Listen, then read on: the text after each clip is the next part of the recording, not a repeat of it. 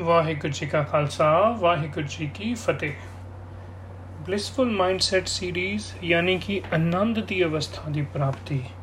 ਇਹ ਹੈ ਆਨੰਦ ਸਾਹਿਬ ਬਾਣੀ ਦੀ ਵਿਚਾਰ ਦਾ ਟਾਈਟਲ ਜੋ ਅਸੀਂ ਦੇ ਕੇ ਕਲਾਸਾਂ ਕਰ ਰਹੇ ਹਾਂ। ਉਸ ਮਾਈਂਡਸੈਟ ਹਾਸਲ ਕਰਨ ਦੇ ਵਿੱਚ ਅਸੀਂ ਅੱਜ 26ਵੀਂ ਪੌੜੀ ਦਾ ਪਾਠ ਕਰਾਂਗੇ। ਸਮਝਾਂਗੇ ਕੀ ਹੈ? ਇੱਕ ਜਰਨੀ ਹੈ, ਅੱਧੀ ਤੋਂ ਵੱਧ ਹੋ ਚੁੱਕੀ ਹੈ ਜਰਨੀ ਉਹ ਮਾਈਂਡਸੈਟ ਕਾਫੀ ਹੱਦ ਤੱਕ ਸਾਨੂੰ ਸਮਝ ਆਣਾ ਸ਼ੁਰੂ ਹੋ ਗਿਆ ਵੀ ਗੁਰੂ ਸਾਹਿਬ ਨੇ ਇਹੋ ਜਿਹੇ ਨੁਕਤੇ ਦੱਸੇ ਹਨ ਜਿਹਦੇ ਨਾਲ ਕਿ ਅਸੀਂ ਹਮੇਸ਼ਾ ਸਦੀਵੀ ਖੜਾਵ, ਸਦੀਵੀ ਖੁਸ਼ੀ ਵਾਲਾ ਮਾਈਂਡਸੈਟ ਹਾਸਲ ਕਰ ਸਕਦੇ ਹਾਂ, ਜਿਹਨੂੰ ਕਿ ਅਸੀਂ ਬਲਿਸਫੁਲ ਮਾਈਂਡਸੈਟ ਦੀ ਗੱਲ ਕਰ ਰਹੇ ਹਾਂ। ਆਓ ਦੇਖੀਏ ਅੱਗੇ ਕੀ ਕਹਿੰਦੇ ਹਨ। 26ਵੀਂ ਪੌੜੀ ਤੋਂ ਪਹਿਲਾਂ ਜੋ 25ਵੀਂ ਲਾਸਟ ਪੌੜੀ ਹੈ, ਉਹਦੇ ਨਾਲ ਆਪਾਂ ਲੜੀ ਜੋੜ ਲਈਏ ਨਾ ਆਪਾਂ ਇੱਕ ਵਾਰੀ। ਅਨੰਤ ਮਾਈਂਡਸੈਟ ਤੇ ਚਲਦੇ ਆ ਸਮਝ ਆ ਜਾਂਦੀ ਹੈ ਕਿ ਇਨਸਾਨ ਨੂੰ ਆਪ ਹੀ ਹੀਰਾ ਤੇ ਆਪ ਹੀ ਰਤਨ ਬੰਨਣਾ ਪੈਂਦਾ ਹੈ। ਪਿਛਲੀ ਪੌੜੀ ਚ ਆਇਆ ਸੀ, ਆਪੇ ਹੀਰਾ ਰਤਨ, ਆਪੇ ਜਿਸ ਨੂੰ ਦੇਹ 부ਝਾਏ ਇਹ ਬੂਝ, ਇਹ ਗਿਆਨ ਆ ਗਿਆ। ਹੁਣ ਆਪਣੇ ਅੰਦਰ ਹੀ ਚੰਗੇ ਗੁਣ, ਸੱਚ ਦਾ ਗਿਆਨ ਪੈਦਾ ਕਰਨਾ, ਇਹ ਤਾਂ ਸਮਝ ਆ ਗਈ। ਹੋਰ ਕੀ ਕੀ ਗੱਲਾਂ ਸਮਝ ਆਉਂਦੀਆਂ ਨੇ ਇਸ ਅਵਸਥਾ ਤੇ ਪਹੁੰਚਦੇ ਪਹੁੰਚਦੇ ਆਓ ਅੱਜ ਦੀ ਪੌੜੀ ਚ ਦੇਖੀਏ।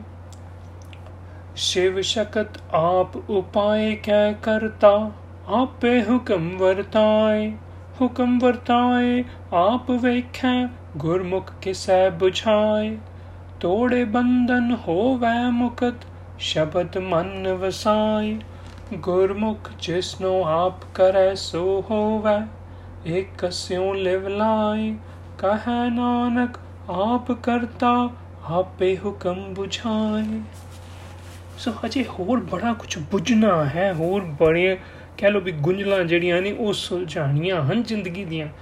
ਐਸੇ ਰਸਤੇ ਤੇ ਚੱਲਦੇ ਹੋਇਆ ਹੁਣ ਅਗਲੀ ਜੋ ਸਾਨੂੰ ਗੁੰਝਲ ਸੁਲਝਾਉਂਦੇ ਹਨ ਸੁਲਝਾਉਂਦੇ ਹਨ ਗੁਰੂ ਸਾਹਿਬ ਸਾਡੇ ਵਾਸਤੇ, ਉਹ ਕਹਿੰਦੇ ਹਨ, ਸਿਵ ਸ਼ਕਤ ਆਪ ਉਪਾਏ ਕਿਆ? ਕਰਤਾ ਆਪੇ ਹੁਕਮ ਵਰਤਾਏ।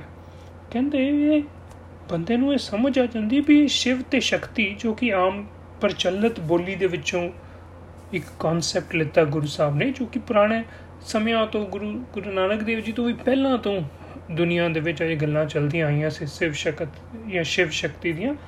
ਮੈਂ ਜੀ ਇਹਦਾ ਵੀ ਦੱਸਦਾ ਇੱਕ ਮਿੰਟ ਵਿੱਚ ਕੀ ਹੈ ਦਾ ਮੀਨਿੰਗ ਪਰ ਇਹੋ ਜਿਹੀਆਂ ਗੱਲਾਂ ਜੋ ਸੰਸਾਰ ਦੇ ਲੋਕੀ ਪੁਰਾਣੇ ਮੰਨੀ ਆਂਦੇ ਸਨ, ਗੁਰੂ ਪਾਤਸ਼ਾਹ ਕਹਿੰਦੇ ਨੇ, ਆਨੰਦ ਮਾਈਂਡਸੈਟ ਤੇ ਰਸਤੇ ਤੇ ਤੁਰਦਿਆਂ ਤੁਰਦਿਆਂ ਇਹ ਗੱਲ ਸਮਝ ਆ ਜਾਂਦੀ ਹੈ ਕਿ ਇਹ ਸਾਰੀਆਂ ਚੀਜ਼ਾਂ ਅਕਾਲ ਪੁਰਖ ਕਰਤੇ ਨੇ ਆਪ ਰਚੀਆਂ ਹਨ, ਆਪੇ ਹੁਕਮ ਵਰਤਾ ਹੈ। ਮਤਲਬ ਉਹਨਾਂ ਦੇ ਨਿਯਮਾਂ ਦੇ ਵਿੱਚ ਹੀ ਇਹ ਸਾਰੇ ਸੰਸਾਰ ਦੇ ਵਿੱਚ ਵਰਤ ਰਹੀਆਂ ਹਨ। ਇਹ ਕੀ ਨੇ ਸ਼ਿਵ ਤੇ ਸ਼ਕਤੀ?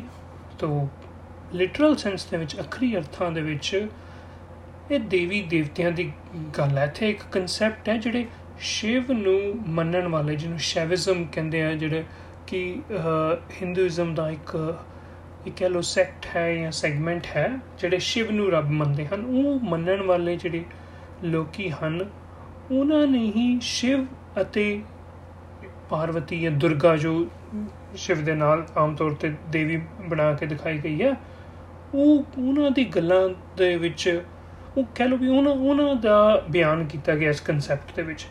ਸੋ ਸ਼ਿਵ ਨੂੰ ਆਮ ਤੌਰ ਤੇ ਕਹਿੰਦੇ ਵੀ ਵੀ ਰੱਬ ਦਾ ਰੂਪ ਮੰਨਿਆ ਗਿਆ ਤੇ ਸ਼ਕਤੀ ਜੋ ਕਿ ਉਹਦੀ ਦੁਰਗਾ ਹੈ, ਉਹ ਵੀ, ਉਹ ਮਾਇਆ ਦਾ ਰੂਪ ਹੈ। ਤੋ ਤੋ ਰੱਬ ਤੇ ਮਾਇਆ ਇਕੱਠੇ ਇਦਾਂ ਦੀਆਂ ਗੱਲਾਂ।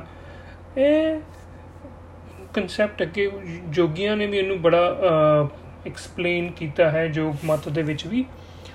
ਤੇ ਅੱਗੇ ਚੱਲ ਕੇ ਇਨਫੈਕਟ ਇੱਥੇ ਤੱਕ ਮੰਨਿਆ ਜਾਂਦਾ ਹੈ ਕਿ ਜਿੱਥੇ ਸ਼ਿਵ ਅਤੇ ਸ਼ਕਤੀ ਦਾ ਮੇਲ ਹੋ ਜਾਏ ਨਾ, ਉਹ ਅਸਲੀ ਰੱਬ ਦੀ ਪ੍ਰਾਪਤੀ ਦੀ ਸ਼ਕਤੀ ਹੈ, ਸੋ ਪ੍ਰਾਪਤੀ ਦੀ ਅਵਸਥਾ ਹੈ। ਇਨਫੈਕਟ ਉਹਨਾਂ ਨੇ ਇੱਕ ਰੱਬ ਵੀ ਇਦਾਂ ਦਾ ਬਣਾਇਆ ਹੋਇਆ ਹੈ, ਜਿਹੜਾ ਸ਼ਿਵ ਯਾਨੀ ਕਿ ਮੇਲ ਪਾਰਟ ਤੇ ਸ਼ਕਤੀ ਯਾਨੀ ਕਿ ਫੀਮੇਲ ਪਾਰਟ ਦਾ ਮਿਕਸ ਕਰਕੇ ਖੈਰ, ਉਹ ਪੁਰਾਤਨ ਉਸ ਟਾਈਮ ਦੇ ਖਿਆਲ ਸੀ ਜੋ ਇਹਦੇ ਚੋਂ ਆਪਾਂ ਰਿਪਰੈਜ਼ੈਂਟ ਰਿਪਰੈਜ਼ੈਂਟ ਕੀ ਕਰਦੇ ਹਨ ਇਹ ਖਿਆਲ? ਵੀ ਪੋਜ਼ਿਟਿਵ ਅਤੇ 네ਗੇਟਿਵ ਜਾਂ ਤਾਂ ਕਹ ਲਈਏ ਵੀ ਵੀ ਰੱਬ ਅਤੇ ਮਾਇਆ ਦਾ ਸੁਮੇਲ ਹੈ ਸੰਸਾਰ ਦੇ ਵਿੱਚ। ਸੋ ਕਿਸੇ ਨੂੰ ਰੱਬ ਕਿਹਾ ਜਾਂਦਾ ਹੈ, ਕਿਸੇ ਚੀਜ਼ ਨੂੰ ਮਾਇਆ ਕਿਹਾ ਜਾਂਦਾ ਹੈ, ਗੁਰੂ ਸਾਹਿਬ ਸਾਨੂੰ ਸਮਝਾਉਣਾ ਚਾਹੁੰਦੇ ਹਨ ਕਿ ਇਹ ਜਿਹੜੇ ਦਵੈਖਤਾ ਅੱਲਾ ਪੱਖ ਹੈ ਨਾ, ਦੋ ਚੀਜ਼ਾਂ, ਇੱਕ ਰੱਬ ਹੈ ਤੇ ਇੱਕ ਮਾਇਆ ਹੈ, ਦੋ ਅਲੱਗ-ਅਲੱਗ। ਇਹ ਦੋ ਅਲੱਗ-ਅਲੱਗ ਚੀਜ਼ਾਂ ਨਹੀਂ ਹਨ। ਗੁਰੂ ਪਾਤਸ਼ਾਹ ਕਿੱਥੇ ਇਹ ਸਮਝਾਉਣਾ ਚਾਹੁੰਦੇ? ਵੀ ਅਕਾਲ ਪੁਰਖ ਦੇ ਨਿਯਮਾਂ ਦੇ ਵਿੱਚ ਹੀ ਇਹ ਸਾਰੀਆਂ ਚੀਜ਼ਾਂ, ਸੰਸਾਰ ਅਤੇ ਨਿਰੰਕਾਰ ਅਧਿਆਤਮ ਅਤੇ ਮਾਇਆ, ਇਹ ਸਭ ਚੀਜ਼ਾਂ ਇਕੱਠੀਆਂ ਹੀ ਰੱਬ ਦੀਆਂ ਬਣਾਈਆਂ ਹੋਈਆਂ ਹਨ। ਦੋਨੋਂ ਆਪਣੇ ਆਪਣੇ ਕਹਿ ਲੋ ਵੀ ਰੱਬੀ ਨਿਯਮਾਂ ਅਨੁਸਾਰ ਹੀ ਆਪਣਾ ਆਪਣਾ ਕੰਮ ਕਰਦੀਆਂ ਹਨ। ਮਾਇਆ ਦਾ ਕੰਮ ਹੈ, ਬੰਦੇ ਨੂੰ ਫਸਾਣਾ ਉਲਝਾਣਾ ਤੇ ਅਧਿਆਤਮਵਾਦ ਦਾ ਕੰਮ ਹੈ ਜਾਂ ਜਾਂ ਦੂਜੇ ਪਾਸੇ ਜੋ ਜੋ ਗੋਡਲੀ ਚੀਜ਼ਾਂ ਹਨ, ਉਹਨਾਂ ਦਾ ਕੰਮ ਹੈ, ਉਹਨੂੰ ਉਸ ਬੰਧਨਾਂ ਦੇ ਵਿੱਚੋਂ ਛੁਟਕਾਣਾ ਆਜ਼ਾਦ ਕਰਵਾਉਣਾ। ਸੋ ਸ਼ਿਵ ਸ਼ਕਤ ਆਪ ਉਪਾਏ ਕੇ ਕਰਤਾ ਆਪੇ ਹੁਕਮ ਵਰਤਾਏ ਤੇ ਗੁਰੂ ਪਾਤਸ਼ਾਹ ਤੇ ਦੱਸ ਰਹੇ ਹਨ ਇਹ ਰੱਬ ਜੀ ਦੀਆਂ ਬਣਾਈਆਂ ਹੋਈਆਂ ਸਾਰੀਆਂ ਪੋਜ਼ਿਟਿਵ 네ਗੇਟਿਵ એનર્ਜੀਜ਼ ਜਿਹੜੀਆਂ ਨੇ, ਸੰਸਾਰ ਦੇ ਵਿੱਚ ਹੈਗੀਆਂ ਨੇ। ਮੈਂ ਕਹਿੰਦਾ ਵੀ ਕਦੇ ਕਦੇ ਤੁਸੀਂ ਨਾ ਕਿਸੇ ਜਾਨਵਰ ਦੀ ਵੀ ਐਗਜ਼ਾਮਪਲ ਲੈ ਲਓ, ਕਿਉਂਕਿ ਬੰਦੇ ਨੂੰ 1 ਮਿੰਟ ਵਾਸਤੇ ਜੇ ਆਪਾਂ ਛੱਡੀਏ ਤੇ ਕੁਦਰਤ ਨੇ ਜਾਨਵਰਾਂ ਦੇ ਵਿੱਚ ਵੀ ਜਿਹੜੀਆਂ ਸ਼ਕਤੀਆਂ ਦਿੱਤੀਆਂ ਨੇ ਨਾ, ਉਹ ਪੋਜ਼ਿਟਿਵ ਵੀ ਨੇ ਤੇ 네ਗੇਟਿਵ ਵੀ ਨੇ। ਸਾਰੀਆਂ ਚੀਜ਼ਾਂ ਹਰ ਕਿਸੇ ਜਾਨਵਰ ਦੇ ਵਿੱਚ ਵੀ ਇਦਾਂ ਹੀ ਮੈਂ, ਜੇ ਆਪਾਂ ਕੁੱਤਿਆਂ ਦੀ ਐਗਜ਼ਾਮਪਲ ਲੈ ਲਈਏ ਤੇ ਕੁੱਤੇ ਨਾ ਬੜੇ ਜਿੱਦਾਂ ਜਿਹੜੀਆਂ ਫੀਮੇਲ ਕੁੱਤੀਆਂ ਹੁੰਦੀਆਂ ਹਨ, ਉਹਨਾਂ ਦੇ ਅੰਦਰ ਵੀ ਮਮਤਾ ਹੈ, ਬੱਚਿਆਂ ਨੂੰ ਪ੍ਰੋਟੈਕਟ ਕਰਨ ਦਾ ਕਹਿ ਲੋ ਵੀ ਉਹਨਾਂ ਦੇ ਅੰਦਰ ਸਮਝ ਬਖਸ਼ੀ ਹੋਈ ਹੈ, ਰੱਬ ਵੱਲੋਂ ਹੀ, ਕੁਦਰਤ ਵੱਲੋਂ ਹੀ। ਐਸੇ ਹੀ ਤਰੀਕੇ ਕੁੱਤਿਆਂ ਦੇ ਵਿੱਚ ਇੱਕ ਹੋਰ ਪੱਖ ਵੀ ਹੈ ਵੀ ਉਹ ਆਪਣਾ ਇਲਾਕਾ ਜਿਹੜਾ ਹੈ, ਉਹ ਉਹਨਾਂ ਨੂੰ ਲੱਗਦਾ ਵੀ ਇਹ ਗਲੀ ਜਾਂ ਮਹੱਲਾ ਜਿੱਥੇ ਮੈਂ ਰਹਿਣਾ ਜੇ ਇੱਥੇ ਕੋਈ ਹੋਰ ਕੁੱਤਾ ਆ ਜਾਏ ਨਵਾਂ ਤੇ ਉਹਨੂੰ ਭੌਂਕ ਭੌਂਕ ਕੇ ਕੱਢ ਦਿੰਦੇ ਨੇ, ਬਾਹਰ ਵੀ ਇਹ ਮੇਰਾ ਇਲਾਕਾ ਸੋ ਇਹ ਸਾਰੀਆਂ ਚੀਜ਼ਾਂ ਕੁਦਰਤ ਵੱਲੋਂ ਹੀ ਉਹਨਾਂ ਦੇ ਵਿੱਚ ਆਈਆਂ ਨੇ। ਇਦਾਂ ਹੀ ਇਨਸਾਨਾਂ ਦੇ ਵਿੱਚ ਵੀ ਇਹ ਸਾਰੀਆਂ ਬਿਰਤੀਆਂ ਪੋਜ਼ਿਟਿਵ 네ਗੇਟਿਵ ਸਾਰੀਆਂ ਨੇ। ਹਾਂ, ਅਸੀਂ ਇਨਸਾਨ ਸੁਪੀਰੀਅਰ ਕਿਵੇਂ ਆ? ਬਾਕੀ ਸਪੀਸੀਜ਼ ਨਾਲੋਂ, ਬਾਕੀ ਜੁਨਾਂ ਨਾਲੋਂ ਕਿ ਅਸੀਂ ਸਾਡੇ ਚ ਸੋਚਣ ਦੀ ਸ਼ਕਤੀ ਜ਼ਿਆਦਾ ਹੈ। ਇਸ ਕਰਕੇ ਗੁਰੂ ਸਾਹਿਬ ਸਾਨੂੰ ਸਮਝਾ ਰਹੇ ਹਨ ਵੀ ਇਹ ਜਦੋਂ ਬੰਦੇ ਨੂੰ ਗੱਲ ਸਮਝ ਆਉਂਦੀ ਕਿ ਪੋਜ਼ਿਟਿਵ 네ਗੇਟਿਵ ਸੰਸਾਰ ਦੇ ਵਿੱਚ ਇਕੱਠਾ ਹੀ ਹੈ, ਯਾਰ, ਇਹ ਤਾਂ it's part of the whole game ਹੁਕਮ ਵਰਤਾਏ, ਆਪ ਵੇਖਿਆ ਗੁਰਮੁਖ ਕਿਸੇ ਬੁਝਾਏ ਗੁਰੂ ਦਾ ਗਿਆਨ ਲੈ ਕੇ ਕਿਸੇ ਨੂੰ ਇਹ ਸਮਝ ਆਂਦੀ ਹੈ ਕਿ ਹੁਕਮ ਵਰਤਾਏ, ਇਹੋ ਜਿਹਾ ਹੁਕਮ ਕਿਉਂ ਵਰਤਾਇਆ ਹੈ? ਕਿਉਂਕਿ ਰੱਬ ਜੀ ਆਪ ਵੇਖਿਆ, ਮਤਲਬ ਇਹ ਦੇਖਭਾਲ ਕਰ ਰਹੇ ਨੇ, ਸਾਡੀ ਸੰਭਾਲ ਕਰ ਰਹੇ, ਸੰਸਾਰ ਦੀ ਕਾਰ ਚਲਾਉਣ ਵਾਸਤੇ ਇਹ ਦੋਨੋਂ ਹੀ ਚੀਜ਼ਾਂ ਰੱਖਣੀਆਂ ਜ਼ਰੂਰੀ ਸੀ। ਹੁਣ ਜਿਹਨੂੰ ਇਹ ਸਮਝ ਆ ਜਾਂਦੀ ਹੈ ਨਾ ਕਿ ਵੀ ਮਾਇਆ ਵੀ ਤੇ ਤੇ ਅਧਿਆਤਮਵਾਦ ਵੀ ਦੋਵੇਂ ਕਿਵੇਂ ਸੰਸਾਰ ਦੇ ਵਿੱਚ ਆਪਣਾ ਕੰਮ ਕਰ ਰਹੇ ਹਨ, ਉਹ ਕੀ ਕਰਦਾ ਫਿਰ? ਤੋੜੇ ਬੰਧਨ ਹੋਵੇ ਮੁਕਤ, ਉਹਨੂੰ ਫਿਰ ਮਾਇਆ ਦੇ ਬੰਧਨ ਤੋਂ ਬਚ ਕੇ ਨਿਕਲਣ ਦਾ ਤਰੀਕਾ ਆ ਜਾਂਦਾ ਉਹ ਫਸਦਾ ਨਹੀਂ ਉਹਨਾਂ ਦੇ ਵਿੱਚ। ਉਹਨੂੰ ਪਤਾ ਮਾਇਆ ਦੇ ਵਿੱਚ ਰਹਿਣਾ ਹੈ, ਵਿਚਰਨਾ ਹੈ, ਪਰ ਇਸ ਮਾਇਆ ਦਾ, ਦੇ ਦਾਗ ਦੀ ਕਾਲਖ ਨਹੀਂ, ਆਪਣੇ ਤੇ ਲੱਗਣ ਦੇ ਨਹੀਂ ਉਸ ਬੰਧਨਾਂ ਦੇ ਵਿੱਚ ਫਸਣ ਤੋਂ ਆਪਣੇ ਆਪ ਨੂੰ ਬਚਾ ਲੈਂਦਾ ਹੈ। ਤੋੜੇ ਬੰਧਨ ਹੋਵੇ ਮੁਕਤ। ਸ਼ਬਦ ਮਨ ਵਸਾਏ ਕਿਵੇਂ ਵਸਾਉਂਦਾ ਹੈ, ਕਿਵੇਂ ਬਚਾਉਂਦਾ ਹੈ? ਗੁਰੂ ਦਾ ਗਿਆਨ ਆਪਣੇ ਮਨ ਦੇ ਵਿੱਚ ਵਿਚਾਰ ਕੇ ਗੁਰੂ ਦਾ ਗਿਆਨ ਆਪਣੇ ਅੰਦਰ ਹਮੇਸ਼ਾ ਸਾਂਭ ਕੇ ਜਦੋਂ ਰੱਖਦਾ ਹੈ ਨਾ ਬੰਦਾ, ਤੇ ਉਹ ਗਿਆਨ ਉਹਨਾਂ ਨੂੰ ਇਹ ਬੰਧਨਾਂ ਤੋਂ ਖਲਾਸੀ ਪਵਾ ਦਿੰਦਾ ਹੈ, ਮਾਇਕ ਬੰਧਨਾਂ ਤੋਂ। ਗੁਰਮੁਖ ਜਿਸ ਨੂੰ ਆਪ ਕਰੇ ਸੋ ਹੋਵੇ, ਇੱਕ ਸਿਉ ਲਿਵ ਲਾਏ। ਕਹਿੰਦੇ ਗੁਰਮੁਖਤਾ ਇਹ ਜਿਹੜੇ ਉੱਚੇ ਗਿਆਨ ਦੀ ਦੀ ਸਮਝ ਆਉਣ ਵਾਲੀ ਅਵਸਥਾ, ਇਹ ਵੀ ਕਹ ਲੋ ਵੀ ਹਰ ਕਿਸੇ ਨੂੰ ਨਹੀਂ ਪ੍ਰਾਪਤ ਹੁੰਦੀ, ਉਹੀ ਹਾਸਲ ਕਰਦਾ ਜਿਸ ਉੱਪਰ ਰੱਬ ਜੀ ਦੀ ਕਿਰਪਾ ਹੋਏ। ਭਾਵ ਕਿ ਜਿੰਨੇ ਮਿਹਨਤ ਕੀਤੀ, ਜਿਨੇ ਇਸ ਨੂੰ ਸਮਝਣ ਦੀ ਕੋਸ਼ਿਸ਼ ਕੀਤੀ ਤੇ ਆਪਣਾ ਤਨ ਮਨ ਧਨ ਲਾ ਕੇ, ਇੱਕ ਮਨ ਇੱਕ ਚਿਤ ਹੋ ਕੇ, ਇੱਕ ਨੂੰ ਲਿਵ ਲਾਏ, ਲਿਵ ਲਾ ਕੇ ਰੱਬੀ ਨਿਯਮਾਂ ਨੂੰ ਸਮਝਣ ਦੇ ਵਿੱਚ ਜੁੜ ਗਿਆ, ਉਹਦੇ ਤੇ ਫਿਰ ਕਿਰਪਾ ਹੁੰਦੀ ਹੈ ਤੇ ਉਹਨੂੰ ਇੱਕ ਕਲਿੱਕ ਹੋ ਜਾਂਦੇ ਨੇ ਸਾਰੇ ਨੁਕਤੇ। ਉਹਨੂੰ ਇਹ ਰੱਬੀ ਨਿਯਮਾਂ ਦੀ ਸੱਚਾਈ ਜਿਹੜੀ ਹੈ ਉਹ ਸਮਝ ਆ ਜਾਂਦੀ ਹੈ। ਕਹੇ ਨਾਨਕ, ਆਪ ਕਰਤਾ, ਆਪੇ ਹੁਕਮ ਬੁਝਾਏ। ਸੋ ਹੁਕਮ ਨੂੰ ਬੁਝਣਾ ਕਿ ਰੱਬ ਜੀ ਆਪ ਹੀ ਕਰਤਾ ਹਨ। ਇਹ ਕਰਤਾ ਇਨ ਦ ਸੈਂਸ ਕਿ ਸਾਰਾ ਕੁਝ ਰਚਣ ਵਾਲੇ, ਸ਼ਿਵ ਵੀ ਤੇ ਸ਼ਕਤੀ ਵੀ ਪੋਜ਼ਿਟਿਵ ਵੀ ਤੇ 네ਗੇਟਿਵ ਵੀ, ਹਰ ਤਰ੍ਹਾਂ ਦੀ એનર્ਜੀਜ਼ ਤੇ ਰਚਣ ਵਾਲੇ ਰੱਬ ਜੀ ਆਪ ਹਨ। ਇਹ ਜਿਹੜੀ ਸਮਝ ਆਣੀ ਨਾ, ਆਪੇ ਹੁਕਮ ਬੁਝਾਏ। ਇਹ ਹੈ ਨੈਕਸਟ ਸਟੈਪ ਆਨੰਦ ਦੀ ਅਵਸਥਾ ਦਾ, ਕਿ ਇਹ ਇਹ ਗੱਲਾਂ ਸਮਝ ਆਣੀਆਂ ਸ਼ੁਰੂ ਹੋ ਜਾਂਦੀਆਂ ਹਨ ਕਲਿੱਕ ਹੋ ਜਾਂਦੀਆਂ ਹਨ। ਹੁਣ ਇੱਕ ਐਗਜ਼ਾਮਪਲ ਦੇ ਕੇ ਇਹਨੂੰ ਗੱਲ ਨੂੰ ਹੋਰ ਸਮਝ ਲਈਏ।